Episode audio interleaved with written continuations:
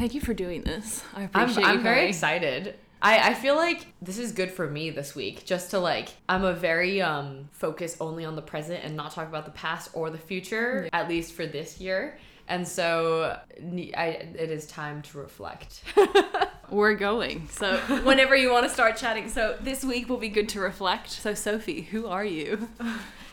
I, I knew this question was coming but i still don't have a good answer to it who am i? I feel like i'm going to focus on the facts. My name is sofie fella 21 years old still figuring out who i am every day of you know my life. Currently i am a student at harvard but studying remotely from hong kong because of covid. I grew up in shanghai. Mom is from shanghai. Dad is from germany speak a mix of chinglish german at home i have a sister she's in germany covid has brought me here to hong kong where i've where i've had the chance to meet lots of cool people. Yeah, it feels like home here. I feel like that is a good answer to who I am right now in this current moment. I feel like that's a pretty well-rounded answer. That was But good. yes, I'm also um, I play rugby. I have a lot of hobbies. Study psychology, study economics. Plenty of facts that make up who I am, and plenty of people around me who make up who I am as well. Family, friends. I think that's so beautiful. Most people that have come on have defined themselves, I think, in relation to other people. So it's interesting that you mm. kind of did that as well. Yeah. I mean, I think taking a class this semester called Psychology of Close Relationships just speaks to the power of relationships in our lives because we define ourselves based off of the impact we have on other people and the impact they have on us as well. There is, I have a friend at uni who her one goal in life is to be considered kind, and she's like, if I can like leave this world and people think of me as kind, then that's, That's a good goal, Her like yeah. complete definition. I'm gonna come back to the Harvard thing at the front. okay. We're gonna Come now. back. Full circle. So, do you want to talk about Harvard and the process of that? How did you get there? Uh, Why did you want to go to Harvard? I will talk about it because I think the reason why I like to tell people this story is because I never in a million years thought that I would end up going to this school. And I, if I can inspire anyone out there to just take a shot, I, I like to use you miss 100% of the shots you don't take as a big life motto quote because I didn't think I was ever going to apply let alone get in. I was um, growing up in Shanghai, went to Shanghai American School. It was a very competitive school academically and so we had all these parents wanting their kids to go to Ivy League schools and I was definitely not at the top of my class at all. All I did was I played rugby, I played sports. I really, really enjoyed it. But academically, not the best student at all, very average. And when it came time to look for what college I wanted to go to, I knew I was going to go to the US and decided that, hey, let's look for a place to play rugby at. And I remember junior year, so third year of high school out of four, you usually go and take college visits. And so my parents and I were in, in the US visiting Brown, Penn State, like random universities that I'd found with good rugby programs. And we actually drove past to go to the Boston airport. And my dad was like, oh, you know, you, you know Harvard's in uh, Cambridge nearby, right? Do you want to go take a visit? And I was like, huh, yeah, why would I go visit there? Like, never gonna apply. And then little did I know, we got back to Shanghai, and that fall, I had heard from a friend who was playing rugby at Harvard that, hey, they were getting a, a new coach, you should reach out to her. And I did. Turns out this coach, this new coach at Harvard, was a coach that I'd previously met at one of my like summer rugby camps in the US three years, two years before that. And it was just one of those like small world coincidences where it felt like the universe was doing weird things and I was like, oh, okay, let's take a shot. Let's email her. What did you say in that email to interrupt you? I was like, Dear Mel, hey, remember me? um, because at this rugby camp, it was my one of my very first rugby camps in the U.S. Uh, after I'd I'd only played rugby for a year in Shanghai, went to the U.S. to this rugby camp in uh, the state of Washington, and she was coaching there at Central Washington University. And I remember her talking to me and my parents about being interested in potentially recruiting me to go to Central Washington. And I was like, I kind of want to find a university that has more of a balance of academics and rugby. Um, because Central Washington was kind of in the middle of nowhere in Washington, and I wasn't too interested. But it was the same coach. She had left there, went back to Harvard. And so in that email, I was like, hey, remember when you were interested in recruiting me a couple years ago? Well, remember how I said I was looking for a balance of academics and rugby? Yeah, Harvard Harvard would be a good place. and and she replied and I kind of started the whole uh, recruiting process with her, which was very confusing, especially as an international student because being an Ivy League school, they don't really offer athletic scholarships and you have to get in all harvard athletes have to get into the school on their own like through the admissions process with kind of like just a recommendation but you have to pass all the criteria that any other harvard student passes as well. So yeah it was very complicated and i kind of was like i don't know if this is gonna work out but might as well give it a shot. And then I think it was December 2018 where they emailed me and I clicked on it and I was like, what the bad word. You can swear it's fine. what the fuck? Yeah. what? And yeah, disbelief. Um, because I never thought that I, of all people, would got, would get in. Why do you think you wouldn't get in? That makes me upset to hear. Honestly, I don't think I don't think anyone ever thinks they'd get in. Uh, One of the things that you talk about a lot at at um, Harvard is obviously this feeling of like an imposter syndrome that everyone has. I don't think I've met someone like even the smartest person that I I know who goes there. They're like. I don't know how I got in, or like I, you just don't unless you're overly confident. Who knows? I'm, I'm sure there are those people, but yeah, for me, I was just if I were to go to like a panel in front of high school students and talk about how to get into Harvard, I wouldn't know what to say because for me it was, oh, I just wanted to play rugby and as long as you're passionate about something and you write about it in mm-hmm. your application and show that you're an interesting human being worth taking a look at, I think they give you a chance. They really look at well-rounded people. But yeah, did not have the best SAT scores. Did not. I, I took the SAT, the ACT, pretty average scores. GPA not great. Like you would not pick me out of a group of people to go to Harvard. But that's why I think it's important to tell the story as well because you can be bang average and still get in. And that's why you just got to go for it and send an email, take a shot. Don't ask, don't get. Yeah, no, if you if you don't try, it's kind of guaranteed failure, isn't it? Yeah, go for it.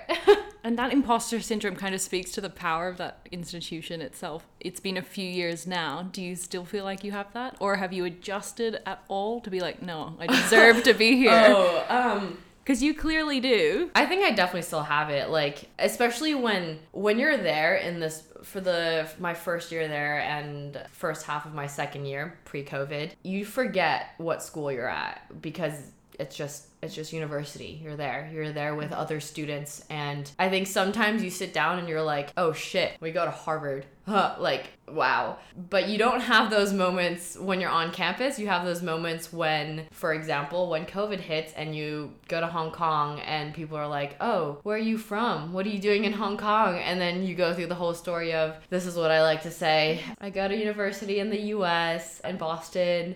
And then curious people will ask, oh, there are many universities in Boston. Which one? Some people just leave it at that and then they they might find out later and be like, "Wait, what?" But usually I don't. It's not the first thing I want people to know because it immediately puts this pressure on you to be some sort of genius which I'm not. Or some people will be like, oh, hard math question. What's the answer? And you're like, uh, sorry?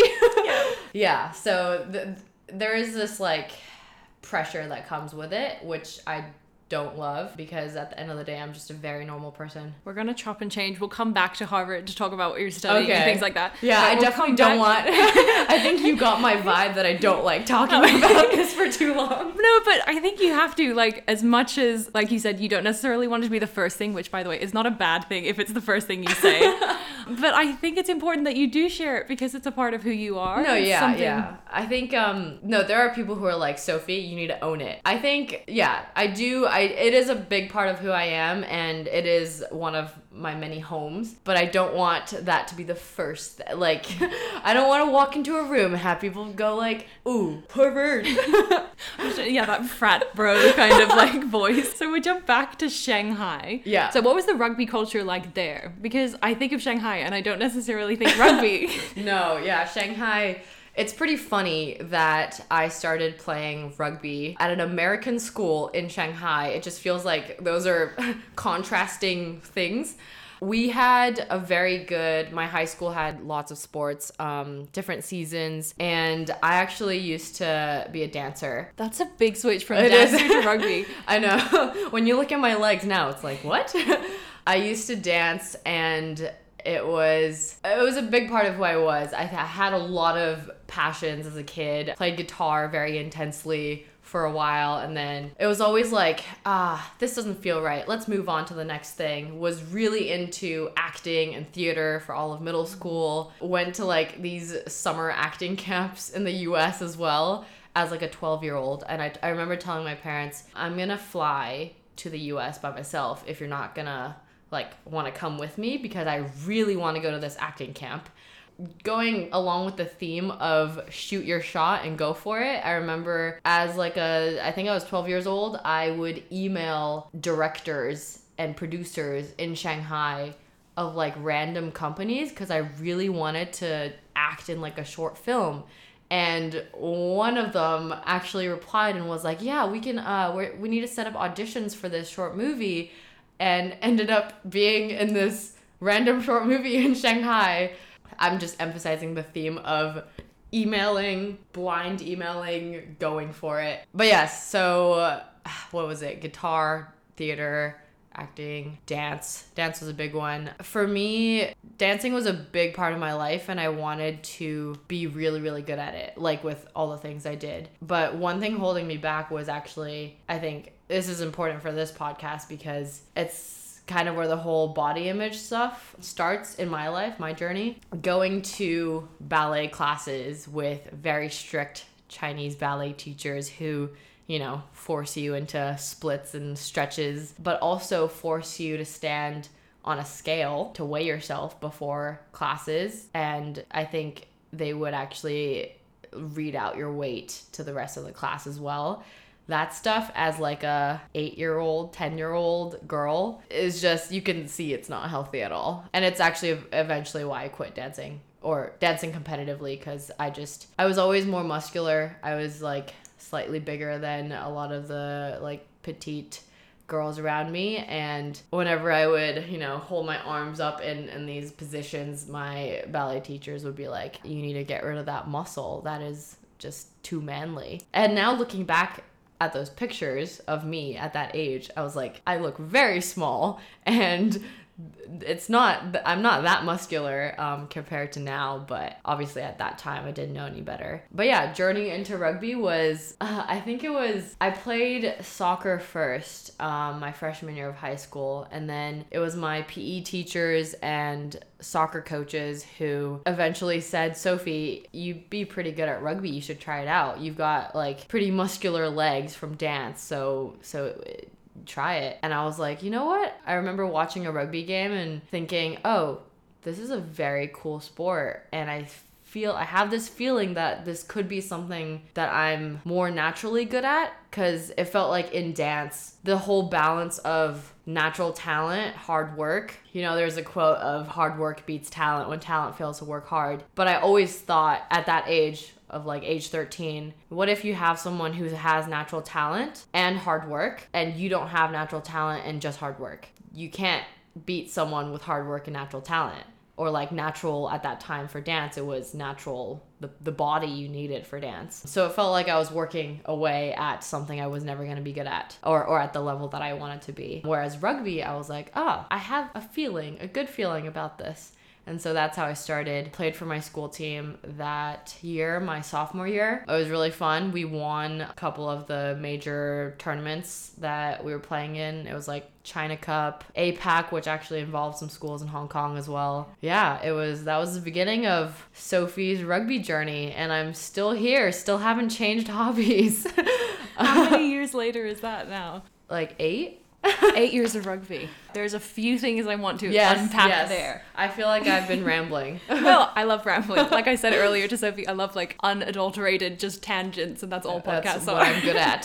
Throw in some quotes and life mottos along with personal stories. I was also very impressed that you said the talent work hard. I like I'm thinking about it now. I know the quote in my head and then I speak it out loud and I'm like blah, it's like never comes out how I want it to. Uh, it's definitely been like a, a desktop background or something at some point. So do you feel like you have the talent and the work hard in rugby? I do think there's something as a kid I was always looking for my and I would use this term as well, my niche. Yeah. And it felt like, oh, guitar wasn't it, acting wasn't it, dance wasn't it. And when I started playing rugby, I remember saying to my friends, my my parents, I think I found it. This is this is my niche. It was a balance of I'm willing to work really really hard at this, but it feels like my hard work isn't wasted because I've also got that kind of like the natural strength um and body for it and mentality. With rugby, do you think that coming from that really strict ballet background, did rugby heal your relationship? I'm just assuming hmm. because with body image and uh, being a young girl in ballet, that comes food issues as well.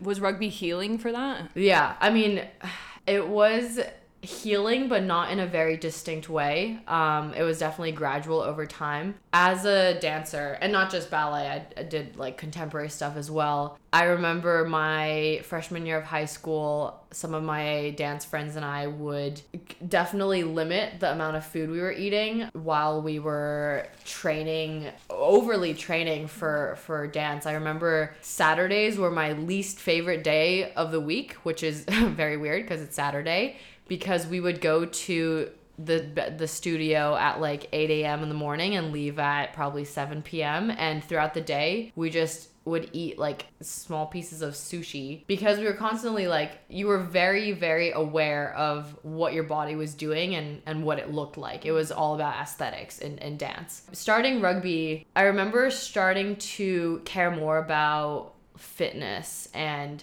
strength training. And that was this is it's hard to imagine because strength training is such a huge part of my my life now. But going to the gym and lifting weights or like doing squats i feel like at that at that time a lot of girls that i knew would go to like the medicine balls and do abs and go to the treadmill and do cardio. So it was it was pretty weird to be squatting with the guys or something like that. But I kind of like dipped my toes into it. I wasn't fully into it until I went to a this was after my junior year. I went to Arkansas of all places uh, in the US to go to this. It was called American Rugby Pro Training Center and that's where I learned how to properly do strength and conditioning training. And then since then I was like this is cool. This is fun. I need this for my sport. But like I said, it, it was a very gradual change in my body and my mentality towards my body. I think it's worth noting that I'm still not at the place I want to be with body image because one of the things I, my teammates, my current Harvard teammates, and I talk a lot about is the whole spectrum of performance versus aesthetics. You have female athletes who you're told to be fast, be strong, tackle, and you want to optimize for your sport, especially for a sport like rugby. It's like two opposite ends of the spectrum. You want to have this performance, this athletic performance for a rugby player, but on the other end, you have these societal ideals for females, especially in a place like Hong Kong or Shanghai. I think in the US it's slightly better, but you have these beauty ideals which are to be slimmer, to not be as muscular, don't look manly, be feminine, and I think throughout my first year, especially in college, I noticed that I would kind of hold back a bit in the gym. I remember I could probably squat more than I did, probably lift more than I did on like a dumbbell row, row, but wouldn't use the heavier weight because it was like, oh, I don't want to get too big. I'm lifting a lot. I don't want to get too muscular. Ideally, I want to work towards getting to a point where athletic performance is the most important thing to me and I don't think about that for lack of better words like more shallow and and it's completely valid to feel it because it's it's around us everywhere it's Instagram social media and and culture as well like my mom didn't love it when I first started playing rugby and still will comment on my muscular legs. So things like that you can't help but still feel a bit iffy about the aesthetic side and it, it does matter but i want to get to a point where i focus on what my body does how it functions. Are my organs healthy? Am i healthy? And not health as an aesthetic as a look. Because i feel like on social media these days it's like ah this is what looks healthy but you know you know what is actually healthy? Healthy is having your period. Healthy is being able to run for however amounts of time lift this you know, be able to function as a human being. And I think we've kind of turned it into into a look, an aesthetic instead of a function. yeah. I just want to ask you, what would be your advice for people who are still in that place? Be aware of what you surround yourself with. I think uh, there are many, many body image advocates out there, lots of female athletes who've started their own platforms as well. It is healthy to to follow, you know, certain accounts on on social media instead of others. I think when I used to follow a lot of like fitness influencers, I would have these thoughts of wait, this is a fitness influencer, but why do they all look toned? But not like you you want your arms to be toned but not too muscular and big. You want your stomach to have like a four pack, like slightly toned, but you can't actually have chunks of like six pack. So it was always this like, where do we want to be? Why is it such a specific target for for women? When I realized that that was what was influencing my ideals, I stopped following those. And I think yeah, surrounding yourself with people who you can talk to about it and and just watch out what you're what you're looking at on social media every day. Also, to go back to your experience with ballet, it's probably worth highlighting that being weighed in front of a class and being almost shamed into thinking that your weight is unhealthy as an eight year old is yeah. not a healthy well, situation. Yes. yeah. So some... it's, it's hard to be aware yeah, when you're absolutely. that age for sure. And I think that's probably more on parents rather than yeah. kids to well, be be aware. Also on teachers and coaches to watch what they mm. say. Mm, yeah, I think. Yeah. I mean, you're definitely not alone in the social media. Like I'm doing my masters in S&C and still I'll see someone with like a perky butt and she's doing like little half-ass rep kind of things for those hip yeah. thrusts. I'm like, oh, maybe I should do that. And I'm like, I know that's not what works. Yeah. But because yeah, of the following in the aesthetic, I'm like, oh, I'll listen to this person because they're an authority. But, yeah. So it's definitely worth yeah. noting that. I think also you might be interested. I'll send you this afterwards. But yeah. I was reading this paper the other day that was talking about why ACL injuries are more mm. prevalent in women mm-hmm. and how all the research into menstrual cycle and hip like position and stuff like that is useless because you're telling women that their bodies are inherently dangerous for sport. Mm, yeah. Which we know is not true, but for whatever reason we're told not to lift heavy, like you said, even though that's what works just as well for us as it does for men. And when we get better at performance, like aesthetics and confidence, everything will come with it. But for some reason, yeah. we're so yeah. aesthetics driven. A bit of a shout out to Coastal Fitness, the gym that I currently go to. It's been amazing seeing my mentality change towards more towards performance just by going to a gym where there are so many strong like CrossFit women. You're way more focused on your like what you're lifting and what your score is on like the the AMRAP rather than how you look. That's that's that was the environment that I needed this year to kind of feel that push towards I want to perform well instead of I want to look good. Another another piece of advice I would say is find healthy environments where it, it pushes you in the right direction. And also a bit of a shout out to one of the most inspiring YouTube channels that I've uh, that has helped me through this entire journey myself has been I'm not sure if you've heard of her, Stephanie Buttermore. Yeah. She um, the all in. Yeah, yeah all in yeah. journey. Um, she's like uh, like a cancer researcher, scientist, or doctorate in something. I followed her right at the beginning when she didn't do her all in journey. She was super lean and I was I remember saying that is the body type that I want. Like just pure muscle, no fat, no anything else. And and and she wasn't big. She was petite but very lean and I was like that is what I want. And then turns out she was super honest with her followers, told everyone that she goes to bed hungry every night because she she restricts her eating to that point. And it was very eye-opening for me cuz here I was admiring this person and then she says, "Hey, I have not been honest with you guys. I have not been healthy. I don't have my period. I go to bed hungry. And that's not what you want to do. And so she started that all in journey and let her body turn into what what what it's supposed to be her set weight and i thought that's that's probably what these days i eat whatever i want you know chocolate i will eat chocolate ice cream i'll eat ice cream i'm a big sweet tooth so i'll literally eat anything I want whenever I want. And it's been, that is not the way I was when I was dancing or beginning of college when I was first playing rugby at that collegiate level was very aware of what I was putting in my body. And now I really enjoy the freedom of, I guess you can call it intuitive eating. No, Yeah. and it is freedom, like Yeah. you said. We will come back to the Harvard rugby culture. But first, because you talked a little bit about CrossFit and performance, Yeah. I want you to take a moment now to brag about whatever strength goal or whatever fitness goal you've hit. And then you can look back at this in like a year or whatever and be like, oh my God, baby numbers. Okay. Uh, honestly, I- this isn't even CrossFit related because I think this past the past few months with with lockdown of gyms and everything my friend kat has been dragging me on trail runs i'm gonna use that as a brag because I never I've never been an endurance athlete. Like I I categorize myself as Sofie, you are a rugby player. You don't run more than like at most 100 meters without a break. you can run it fast, but take a break. And so I always wanted to enjoy running more, but never did. I would try to go on like at most run like a 5K very slowly. And then Kat helped me helped drag me on this trail run, which was I think 24k the first time. And there's something about trail running that just takes the pressure off of I don't know, when you're road running, you don't feel like you can stop and rest or like stop and walk. Trail running, you have to walk uphill or like up the stairs or something.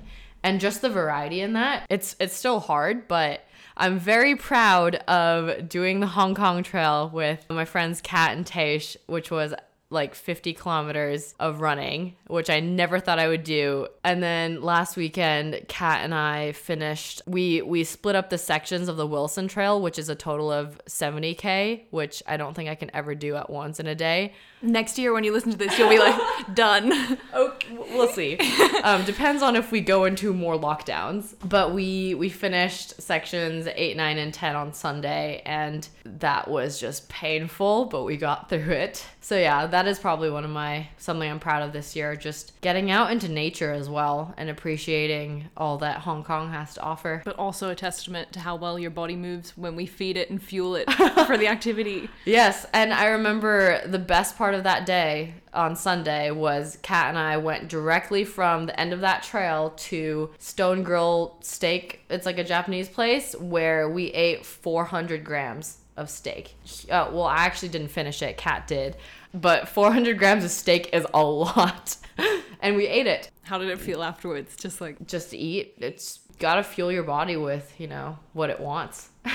obviously, some men struggle with the same things, but I don't feel like they're ever told to not eat when Yeah. they're like working out and things like that. Yeah, I, I I think when a lot of um I had the same problem, but a lot of female athletes I know will over exercise or under eat. When I was back in Shanghai one summer, I went to Orange Theory a lot. I don't know why I did this, but it felt like because I had bulked in college because we were lifting so much, especially during the off season, I felt like I needed to cut down. So going to Orange Theory, which was quite a lot of cardio, I would go on an empty stomach and then afterwards because it was an intense workout wouldn't have an appetite. So then wouldn't eat until like late afternoon as my first meal and also a relatively small meal. Then because i ate in early afternoon i wouldn't be hungry for dinner so would just eat a small dinner and then do the same thing every day. And i successfully cut like to then go back to college the next year lift again bulk again. But it felt like that was like what i had to do during the summer to bring my body to a low level of muscle and fat and everything to then just bulk it up again. I don't know. The whole over exercising, under eating strategy is is used by quite a lot of female athletes, which is very different to a lot of male athletes because I just think performance wise you're like I guess I have a theory about it. You as a male athlete, performance and aesthetic goals are aligned. You only have one direction to go versus female athletes you once again going back to the whole you want a perky butt but you don't want a butt made of just muscle. I don't know why we have these constraints. Yeah, so many rules on ourselves. so many rules too many rules to follow. Yeah you want muscular legs but you don't want legs that like people when you walk in the street people look at you and they're like oh that's too manly yeah when there's one target it's much easier than when there's multiple targets or just no target at all and you're like okay where do i go what do i do That was another thing that paper said to compare the ACL rates in men and women is unfair because we're not on an equal playing field uh, anyways. Mm-hmm. Men are told that strength training is good, it will help you like reach aesthetics and performance. But women, you're like, "Oh, but if you lift too heavy and you get strong, then you'll look bad." And Yeah, it's not an yeah. equal playing field, so how can we compare injuries? How can we compare performance the same way when Yeah. society is different? the whole topic i guess bringing bringing it back to harvard there's this another shout out here there's a group that a couple of my friends started uh, when i was a sophomore called women of harvard athletics which a year later i'm also co-president of because the, these are the topics that we need to talk about as female athletes there is such stigma talking about it because it's hard to go to your strength and conditioning coach and be like hey i have this problem where i think about societal beauty ideals. When I say that, I feel like I'm not an athlete. Athletes should not have that mentality and care so much about what society thinks. But I'm also just a normal girl who cares about what society thinks. It's hard to talk to your coaches about it. It's hard to talk to your obviously strength and conditioning coaches about it when their job is to help you maintain strength and, and perform for your sport. So it's important to loop them in on these conversations as well. Everyone's battling their own journey. You don't know what someone's going through at that moment. I was also having a conversation with one of my professors the other day, and she was talking about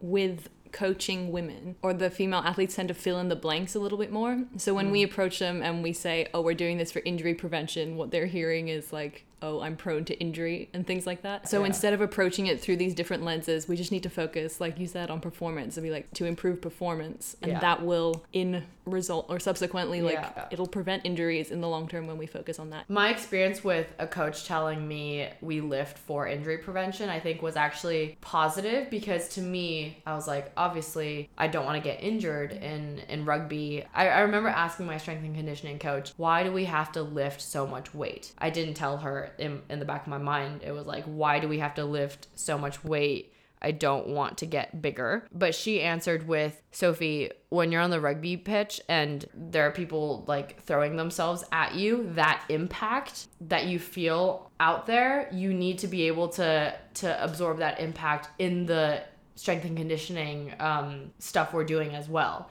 So that's why we lift heavy to make sure that you can take your body can take that impact out there on the on the pitch.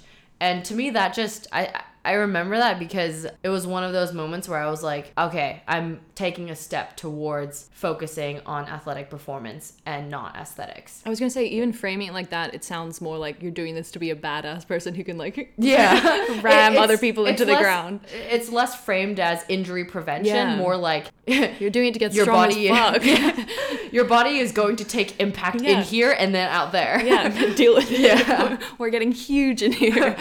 So how was the environment, the rugby environment at Harvard? It's very, very professional. I'm this year I've uh, realized how grateful I should be for it because it is just such a professional environment. Our coaches are amazing. We do film analysis. The facilities, the equipment we have, everything is I I feel very, very lucky to be a part of it and very grateful for all the support and money we get for creating a women's rugby program in the US at that level. Yeah, I, I definitely miss it a lot. I'm very grateful for the year and a half that I got to play. Very successful. I think the reason why I'm not sad thinking about it is because the quality of those memories during just a short year and a half. We uh, won Ivy championships, won national championships, have won a lot of things and accomplished a lot within that time. Yeah, absolutely no sad thoughts when it comes to Harvard rugby because in such a short time we accomplished so much with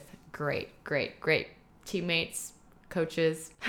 so from dance, you're yell- or being yelled at for your weight. Your weight is being broadcast to the room, and then you come to rugby. You're working with a team full of women who are like one goal in mind: is to win. Right? Was it a tough experience coming from ballet is so individual to then going into a team sport?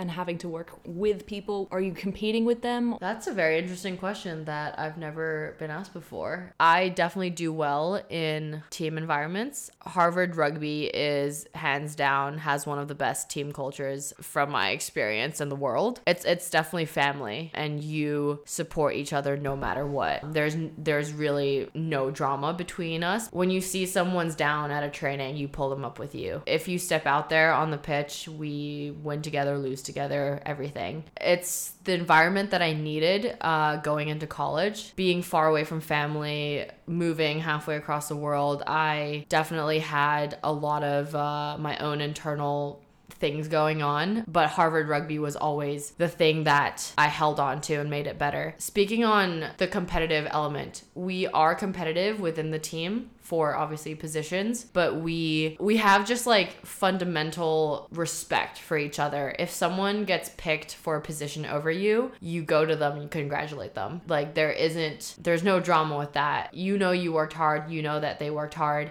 if they get selected and you didn't, you'll use that as motivation to work even harder. Um, so I think the team culture is based off of, you know, respect for each other, family, and just hard work all the time, motivate each other. Yeah, and that's probably what I miss the most right now. I w- I don't know what I would what my first 2 years would be like at halfway across the world without that team and my coaches because they were like big sisters to me who guided me through everything. And that's what you want as as a freshman going into college, just a family to welcome you already. That makes me so happy. yeah, no, talking about it just makes me miss like those very casual moments in the locker room, hanging out with people. I, everyone does their like homework in the locker room. Some people even like really? sleep in the locker room. Yeah, it's a pretty nice locker room.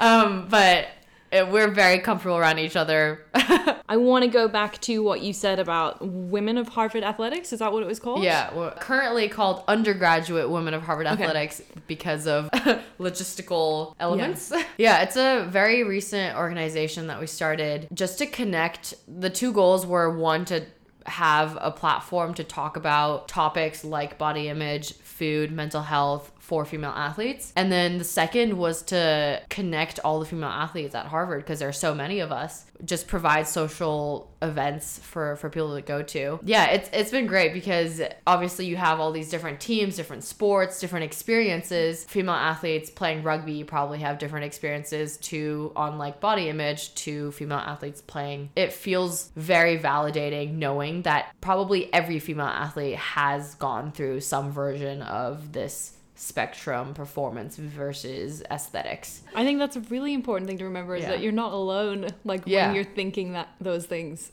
everybody has felt that to some yes. extent. Connect that connect all female athletes and that's what your podcast is doing as well i mean i hope sharing female athlete stories and and making everyone realize that you're not alone in this also wanted to focus on the fact that you're very deserving of the things that you have like you've come in here with a theme of oh yeah, I kind of got it. Like, just go ahead, do it but you've kind of downplayed i think a little bit the hard work that you've obviously put in to get these things that you want. You said we were talking off the podcast earlier you spent months and months on like application processes and things like that. Like you're busting your ass to get those things. So with that in mind tell me something now that makes you proud and you're like fuck yeah i did it. This might be an interesting thing to talk about to kind of turn the podcast in a in a different direction. It's something i want to talk about on a platform that gets shared with quite a few people because it's definitely an important topic, which is mental health. And also one of the topics that I think was brought to my own attention going going to university uh, halfway across the world. Everyone has this. This also goes along with the theme of you know imposter syndrome and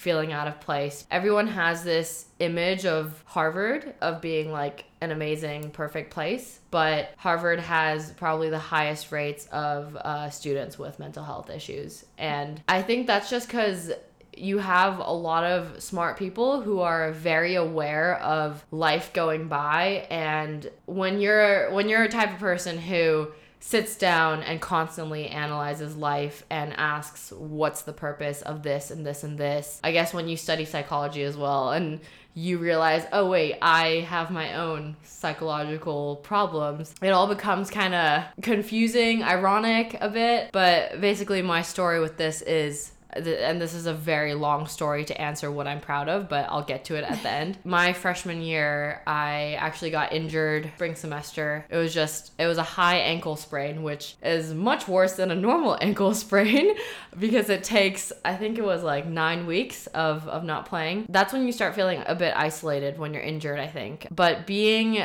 in the US, injured, made me realize that I wasn't having the greatest time outside of rugby. Rugby was going well, but college is hard, especially socially. And I think everyone paints this, you know, beautiful image of it, but it's hard to connect with people who didn't have the same experience as you growing up in Shanghai or don't have their parents that far away. And I had some pretty I, I got to a point where I was like, I think this is pretty serious. Um, I need to see someone. I my Instagram username back then was at Sofie Happy Girl with a U girl, and it got to a point where I was like, why is that my username? I'm the opposite of that right now. And it was scary as well because I was always, you know, high school, I was pretty happy, pretty positive, pretty optimistic. And then it got to a point where I was like, I don't feel like I should be having these thoughts. Why are they so dark? Why are they, who am I? Who? Your first question. and I ended up going back to Shanghai that summer after my first year at college. And I had all these plans for that summer to, you know, work hard, be an athlete, go back to the go to Shanghai for 2 weeks, visit my family and friends, then go back to Washington D.C. and play rugby for the entire summer, and then go back to Boston, continue playing rugby for the the next year. What ended up happening was that I went back to Shanghai. I was supposed to leave Shanghai. I had one of my very first panic attacks, which is a horrible, horrible feeling of mix of sweat, tears, shaking, bad stuff, and realized that I didn't want to leave Shanghai. I I remember my this was the first one. a few weeks later, we rebooked my flight to try and leave Shanghai. My parents drove me to the airport, which was like a one hour drive, and I think I bawled my eyes out the entire ride and had my second panic attack right as we got into the parking lot of the airport. I just my parents were like, We're not letting you go on a plane like this. And that's when I realized how serious it was. And I mean, I like study psychology and had taken a class called like abnormal psychology that year about depression, anxiety, about antidepressants and everything and here I was going through it not acknowledging that that it was happening to me. It was one of the hardest conversations to have with my dad at that time about what was going on, about these thoughts, about what I was going through, and ended up going to a psychiatrist in Shanghai. I ended up taking antidepressants that entire summer. This took a very serious note, but I think everyone has their own journey with it, whether you're taking antidepressants or you're going to see a therapist, which I think a lot of people do and, and should do. But my journey with it was I ended up doing that that summer, went back to Boston, saw a therapist doing cognitive behavioral therapy the whole year, and I still felt like I wasn't I wasn't going anywhere. But I remember being proud of sharing it with a lot of people in Women of Harvard Athletics with a lot of my friends at that time, with my parents. I think it was this time last year, March 2020, where I posted it on my social media. And it was, my heart was like thumping out of my chest when I did that because these were, you know, acquaintances that didn't really, they just knew me as like Sofie on the outside, Sofie rugby player, Sofie pretty happy or co president of this, blah, blah, blah. Or in high school, like, oh, Sofie rugby player athlete who goes to Harvard, she must have a great life. And I didn't want that image out there of everything is perfect when you go to Harvard. It's not. and so I posted about it and I remember feeling very, very proud that I did because that was like the real me. And putting the real you out there is really scary, but I told people about the therapy, the antidepressants, panic attacks, the constant crying that I do. And I think I've gotten to a point where talking about it now isn't scary anymore. Like it's you normalize it in your own life. I talked to a lot of friends about mental health as well and about this whole story. I'm proud of that, but what I'm most proud of is that between March 2020 when I posted that and now, I came back to Hong Kong. My therapist in the US isn't licensed to practice outside of the US, so I had to find other options for myself in Hong Kong. And it was actually my dad who coincidentally met this hypnotherapist in Hong Kong. To most people, hypnotherapy, you're like like you react with sorry what? I've actually done it before really? well. Yeah yeah so that's so interesting that you've done that. Uh, so, so i went to this this guy. I was pretty skeptical. You don't learn about hypnotherapy when you're majoring in psychology as like the first type of therapy.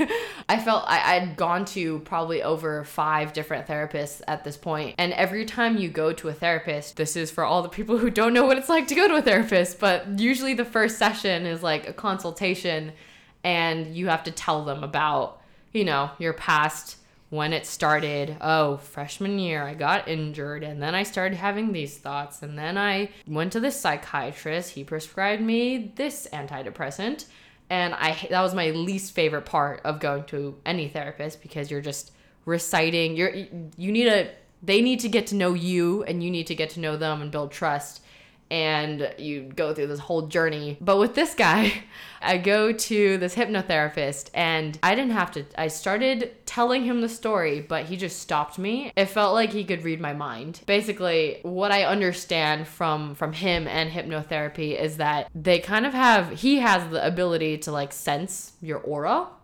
they call it being an empath. They can really sense your I, vibe, I guess. And so he started asking me questions that made me cry on the spot because because of how pinpointed they were at the exact things that were bothering me, which I probably never would have told him in my classic I'm running through my mental health journey. But I go to this guy for around 2 times a week from June until I think end of August. And I don't know what it is. I I feel like I need to do a TED talk on this or something because I'm still trying to figure it out myself. I don't know what it is about hypnotherapy that really got to the bottom of what was going on in my life. I f- just started feeling genuinely happier, able to live in the moment. I I mean, when you have like anxiety, you can't stop thinking about the future and dreading things and feeling regret about the past and all these different thoughts that too many thoughts going on. And sometimes the only way that I can shut off those thoughts were was was to like stay in bed all day and sleep.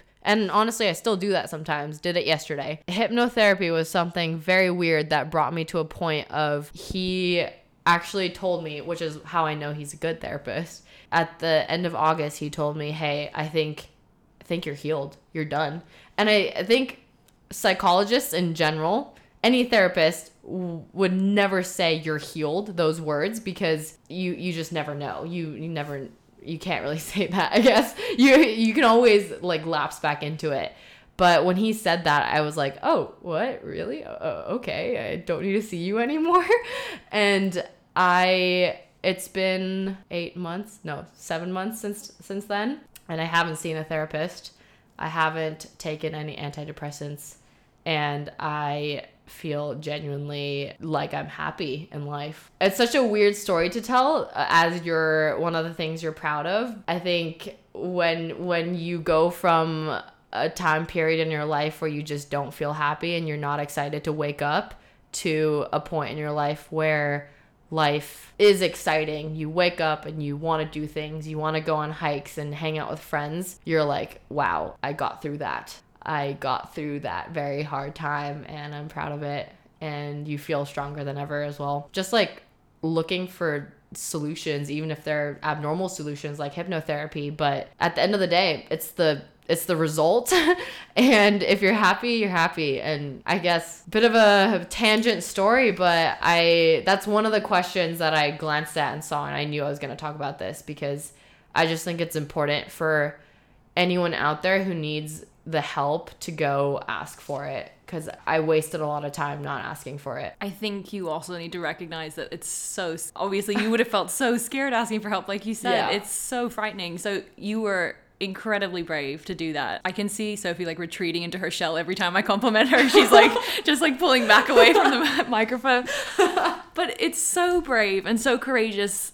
So, what advice would you give to somebody who's afraid to speak out? What steps do you think you could take if you weren't quite ready to ask for help? Or what steps could you take to make yourself feel a little bit more ready for help? It's it's hard. I i think back to like when i was in that very very scared time and place sometimes it felt like whatever advice people were giving me wasn't the right advice. So i'm honestly i don't know what to say. I feel like it's important to to lean on people around you. One of the things that i really really strongly believe now is that whatever religion you believe in, believe in it. But for me, it's having trust in whatever is above the universe, life. You just call it life. You know, life is gonna give you what you need. Sometimes it's not what you want, but it's putting you on a path to something better. And you're only gonna realize that afterwards. In that moment, if someone told me that, I would have been like, go Get away.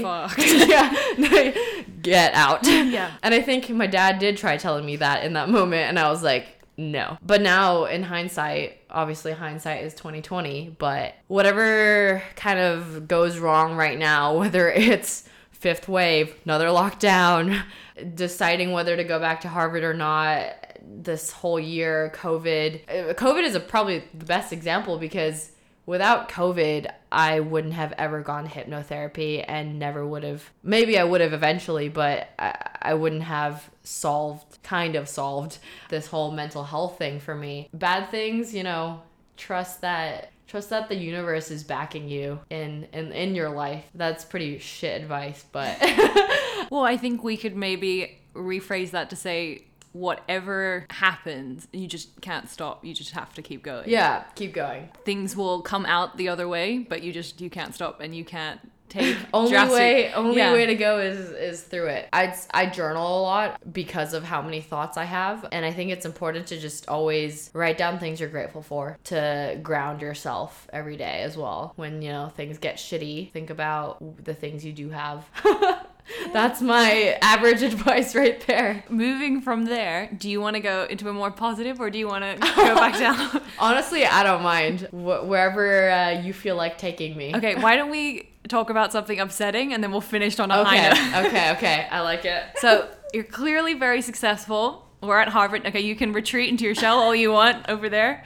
You've worked hard, you've achieved amazing things you have pulled yourself out of a depression like that is constant work on yourself. So yes oh, i can see her like i'm gonna give her a panic attack now by no actually. Okay i won't look at you when i say this. Oh. I, I get very uncomfortable with oh uh, i hate it as well so i enjoy making other people go through it so it's fine. I also cry sometimes when people compliment okay me. i'm like crying i'm seeing you so anxious and i'm like making me anxious by result. So okay sofie's great we get that fabulous what is the time that you feel like you failed? Yeah, see, that is one of the questions I glanced at, and I was like, I don't know how to answer this. I feel like I fail a lot, which is which is why it's so hard to decide on on one thing. That's true. Maybe that wasn't a good question for me to write. Judy, who was one of the earlier episodes, yeah. I asked her, and she was like, "Well, isn't failure just like life? Like, what do you want me to talk about my life? Fail every day." but I think for me, I don't like failing. I'm a perfectionist to mm. again anxiety, not like it's making me anxious talking about it so i'm gonna slide over that so for me failure is like a be all end all. So I want to kind of you can hear like my voice speeding up as I'm speaking about being anxious. Or what's something that's given you that feeling of just like, oh fuck. This is probably a bit of a weird answer, but I'm gonna delve into the la- the details of Sofie's past relationships and love life because I mean this is something we started with at the beginning of the podcast, but relationships whether, you know, friendships or romantic are such a big part of our lives that I don't think anyone can, you know, talk about themselves without talking about their past experiences with those. Bit of a shout out here, I guess. I feel like one of the things that I always think as a quality of mine is that I'm I fall very hard. I love very hard. One of my I'm going to throw in a quote here again. One of my favorite quotes is I found it on Instagram and now it's my phone background. Part of it says, at the end of your life, go out with a beat up, worn out heart that loved too much and felt too fiercely. To me, I just think that's like a beautiful way of saying give it your all, whatever you're doing.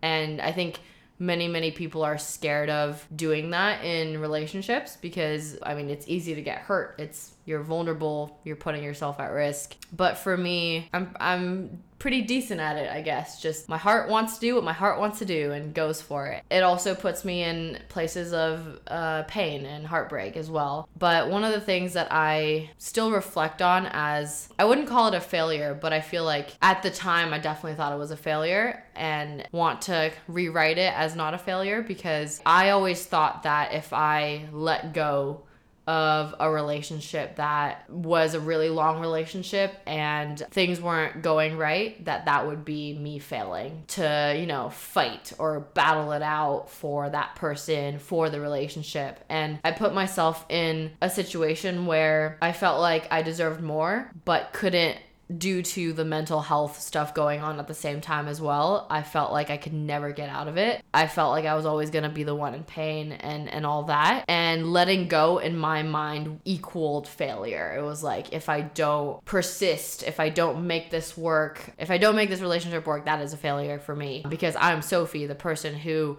won't stop fighting for a relationship she really cares about. Sometimes it is better for you to let go, but I still reflect on that as like a did was it the right thing to do? And still and even in relationships and currently in, in the present, I tend to find myself fighting for things and battling it out and sometimes not prioritizing myself.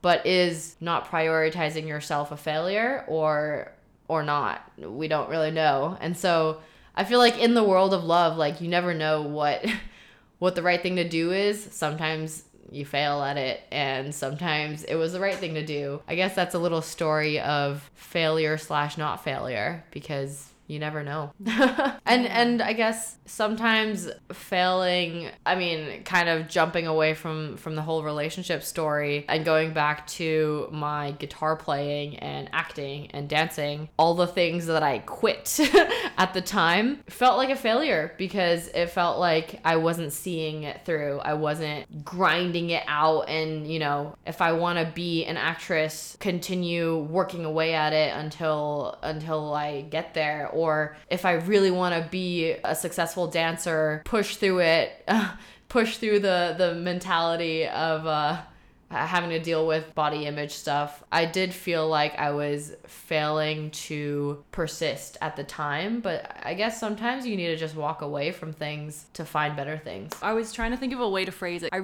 am like you in some ways. I don't ever want to give up on things, and yeah. I have a hard time associating like I don't even want to call it giving up because that's not the right way of but it's knowing when to take a step back and being like this environment no longer serves me. Yeah yeah. I kind of like the term walking away. Yeah. It sounds very neutral. Not giving up sounds i mean at the end of the day yeah i did give up on guitar playing dancing and acting but i can still do those things so walking away just sounds like you can always come back to it which i did i have now picked up a guitar again and playing for fun and you know, I can still go to dance classes and dance for fun. So Removing the pressure from yourself as well. Exactly. Doing it in a healthier setting. Do you think you've been able to be a bit kinder to yourself more recently? Now, like, time has moved on from those past relationships and things like that. Are you able to be like, yes, I can do this and it's not a bad thing? Or are you able to get some of that well deserved distance? Or are you still I mean, prioritizing other being people? kind to yourself is pretty hard. I feel like I actively try to be kind to myself. I will write things in my journal like Sofie, you need to like yourself or, or you know, what I think of as kinder things. I think it's true that everyone is their worst critic and I grew up in an environment where everyone was pretty hard on themselves. Once you get used to that, it's it's hard to step away from it, but I do think when I have a bad day, when I need a just mental health day, self care day. I will let myself lay in bed or I will let myself do whatever I need to. But I think it's it's still difficult to be kind to yourself. It should be easier. It's it's easy to be kind to other people, but it's not very easy to be kind to yourself. Exactly. Like when you were talking about it just now, I have a day in bed and I'm like, yeah, absolutely, you deserve that. And then I'm like, fuck you, Tilly, like get up. like it doesn't apply Yeah. to me as well. Yeah, mm. like you're like, Sofie, you deserve a day in bed, but Tilly, you do not. Tilly, if you don't stop, like stop You watching need to be TV, productive. how do you define success now? Has that changed the over the years? note that we're This- ending we're on? gonna. Well, we're not gonna. I like. I feel like we have so much to talk about, but we'll come back three hour podcast. back up on a high note before we can go back down again, or we can. How do I define success? Definitely not the Harvard way. I I think I was talking to someone about this this past week about kind of where I see my future going. Well, okay, c- currently I feel like this entire year has just thrown me off a bit. I was always the plan was to graduate high school, go to college for 4 years, probably live and stay in the US, but then COVID sent me to Hong Kong and then I met all these people and now I feel like I want to travel. I want to play rugby in New Zealand. I I don't even know. Like, I feel like life is kind of upside down. In high school, you think success is what college you go to. And then in college, you think about success as what job you're going to get after college and the money that you make with it or, or the position. I think the way I was raised, my family, I never cared too much about like eventually working in consulting or making this amount of money or working in finance because it was always about working a job that you love. I feel like that's Confucius right there. W- work a job that you love and you never have to work a day, something like that. Again, another perfectly said quote. And I think I, I learned that from my dad because he spent a lot of his life working in a bank and now he's retired, realizing that he didn't want to be in an office for that long during a, huge chunk of his life. He wanted to be traveling and doing all these things. To me, I've always wanted to work in the sports industry because I feel like that's what gets me going in the morning, wake up and think about working in sports. I'm like, wow, that's sounds great. But honestly, even now I'm questioning that a bit. I'm like, is that what I want to do? Yeah, the goal is to eventually obviously work in a in a field that I enjoy, whatever that is, and also to do the things that I want to do in life, whether that's travel, go play rugby somewhere. Going back to what success is for me it's just to wake up and continue being happy at the end of the day if if you're happy living a happy life with people around you that you care about and are happy with then that is a very successful life for me and it doesn't matter how much money is involved or what title it can be whatever it is that makes you happy Yeah, great that does make me. Yeah, that, that, That makes me happy. goal. That's achieved the goal. You talked a bit about rugby in New Zealand. Yeah Tell me about that. I guess this is a bit of a, a universe moment as well. I like that. I've, I've been using that term a lot lately. We love the universe moment. universe here in The, this house. the, the universe moment where things just seem to align. I have a friend who's doing an exchange semester in New Zealand. Well, now not semester. He's like there for a year because of COVID. Uh, lucky him. He gets to be in New Zealand. And he actually, when I was, first got to Hong Kong and I was in quarantine, he called me up and told me about how great it was playing rugby in New Zealand. And I started doing some research about different women's clubs and playing there eventually as an option. I wasn't that committed to it. And then through living in Hong Kong and meeting more people in Hong Kong from New Zealand, I've realized what a cool country it is and that I really, really want to go there. I have been looking into it for post college plans. Not too many Harvard alumni that I can go network with in New Zealand, but we'll find a way to get a job there play for a rug play for a rugby club there. And I think that's also more specifically about my rugby journey. I've gone through a bit of a whirlwind in terms of national teams because of complications with my passport.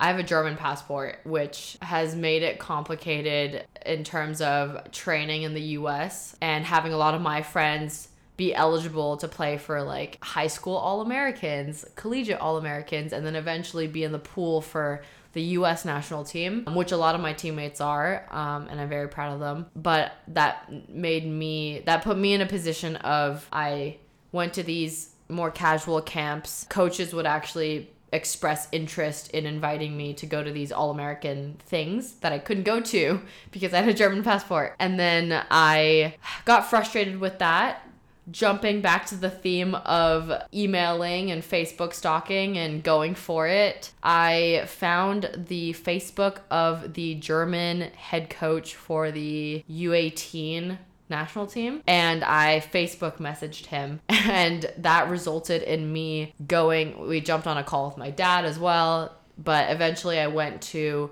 Germany to a training camp with this team when I was 18. This was my senior year in high school. Then to Andorra, of all places. You can only get to Andorra by flying into Barcelona and driving to Andorra with a bus. So that's what we did. And we played the U18 European Championships there. And we actually won as a as a German team. Since then, I haven't haven't been with the German rugby setup because I went to the US and was busy playing there. But also kind of a weird universe moment. After my first year I came back to China, Shanghai, where I was visiting family friends, and the former New Zealand Sevens head coach, who is now the current Chinese Sevens team head coach, he actually reached out to me and invited me to go to a camp in the middle of nowhere in China to train with them for a few days because they were looking to set up a team for Tokyo 2020 Olympics, which they qualified for eventually, which is now postponed and probably canceled. um, so I guess it's pretty good that I didn't say yes to that. But I did go to this camp. Logistically, it didn't work out because I would have had to give up my German passport for a Chinese passport, and that wasn't something I was willing to do. Basically, this was a long story of how did Sofie's rugby career not work out so that she could play for a national team other than Germany. But at this point, I'm very content with that because I just want to play rugby at a good level, and I can do that at not a national level in in somewhere like New Zealand. And so to me, I was the type of kid that like had Tokyo 2020 literally as a poster on my wall when I was in high school. That was the dream. Like that was the way of defining success as a rugby player. And now success doesn't need to be going to the Olympics or playing for a national team. I know a lot of girls here who play for the Hong Kong national team and that would also be a cool pathway to take, but also not something that I'm that I desperately need in my life to be able to say that, hey, I I'm still a rugby player, still successful. I don't need to cap for a country. Were you 18 when you emailed that German coach? I was 18, yep. Uh, where did that drive come from? Because I'm like, I don't know if at 18 I would randomly message people to just be like, hey, I want to play. Well, like, I mean, I told you the story Yeah. of me at 12 emailing the random director. I feel like I just, I've always been pretty confident in my emailing abilities. send it out. Just hope. just, no, literally, you miss 100% of the shots you don't take, so send those emails. Uh, The Harvard email that I sent to my current coach, the German head coach email, the director email. There are probably many, many other important emails that I've sent. And honestly, I probably still continue doing it with go on LinkedIn, blind message someone about opportunities, work opportunities, rugby opportunities, send those emails. And then to come back to what you were saying on how success is no longer that national team or no longer that Olympics for you, was that again a gradual kind of change? No, it was definitely gradual. Yeah. Um, even when I only a couple years ago when I was 18, played for Germany, went to college. When I was in the US, I remember being really bothered about um, my teammates training for the for the US and me not being able to cuz you're not even able to gauge like am I, you start doubting yourself as a player when you don't get to go to these camps and stuff because you're not eligible, but in the back of your mind you're like It's because I'm not good. it's enough. because I'm not good enough. So I started I cared a lot about my performance. I cared a lot about rugby. It was still that like I need to succeed in the typical athlete way, which is a World Cup or Olympics or national team. I think it was that summer that I talked about where I ended up staying in Shanghai because of the panic attacks and didn't go to the rugby camp where I was like I need to find parts of myself that aren't related to rugby. I think in part because of the injury as well. That was my only my first and only real like injury. So when you go through that, I think uh, lots of different athletes go through this where you you start finding other parts of yourself outside of the sport you play. You're still an athlete, but there are other parts of you. What is something that makes you feel strong or powerful? Honestly, just all these stories talking about getting through different hard times, talking about being an athlete and going through challenges while doing that and being able to talk about it, makes me feel really strong because I don't think too many people are too open about their journeys with with hard stuff like that. I'd say it makes me feel strong to be able to reflect on all of this stuff and feel okay and hopefully be able to inspire other people to eventually share their stories or that things will be okay whatever they're going through. You mentioned that you write in your journal that you have to remind yourself to like yourself. Is there something that you do now or you're just like, fuck yes, I'm awesome? Like, do you have brag about? I want a little bit of a brag before we finish. Otherwise, we're gonna just be in here in silence, just dead air until you. okay, okay, okay. Let me think. I want to go back to the whole the the quote of going out at the end of your life with a bruised up heart. It's a it's a weird brag, but weird flex. But I feel like I approach life with that all in attitude. A famous US president once gave this speech called the Man in the Arena speech. And we talk about this a lot, but, but the gist of the speech is you don't want to be on the side not wanting to enter the arena of, you know, life because you're scared of getting beat up by it. You want to be in the arena fighting, putting everything in there, being bruised up, getting stabbed, whatever. you want to be all in because one life, you're one shot at life and got to take every chance you get. So I think that is something that makes me feel strong that I have that ability to be in the arena for a very long time, getting bruised up. You are a badass. You can say that. you can finish. I'm not gonna say I'm a badass. I'm gonna say I'm being in the arena. yeah, we're in the arena. We're living life. Is there any Yeah. final parting words of advice or anything else you want to share before we go? Be in the arena. Get the fuck in there. Get in the arena if you're not in the arena. Is that Yeah. something you wish someone had said to you earlier? Is there anything that you're like, oh fuck, I wish I had somebody say that to me? It feels very validating to think of it. Think of the things that I've been doing in in rugby and sport and college in relationships and life everything as this arena metaphor because you look back at it as yeah, you've been hurt, you felt pain, but you're still fighting. I do think it would have been nice for someone to say it to me earlier, but without these experiences, I wouldn't even know what it means. so now is a good time to to realize it. Let's just all take care of ourselves. I know it's been a tough year for a lot of people, lots of changes, but trust that life eventually works itself out. Manifest things. I think that's a Send emails. send emails. Yes, send many emails. Take those chances. I'm just gonna recite every quote that I've quoted. Shoot the shots. you miss 100% of the shots you don't take. Uh, get your heart beat up and bruised up, but love fiercely. Uh, I think that's a Hard work beautiful way to finish it. Fuck, I can't even. keep working hard. I still can't say it. Hard, Hard work. work. beats. Ta- okay, I've got whatever. Hard work. hard work. Just hard work, everybody. Just hard work. Yeah. Be kind. Take care. Thank you so much for doing this. This was fun.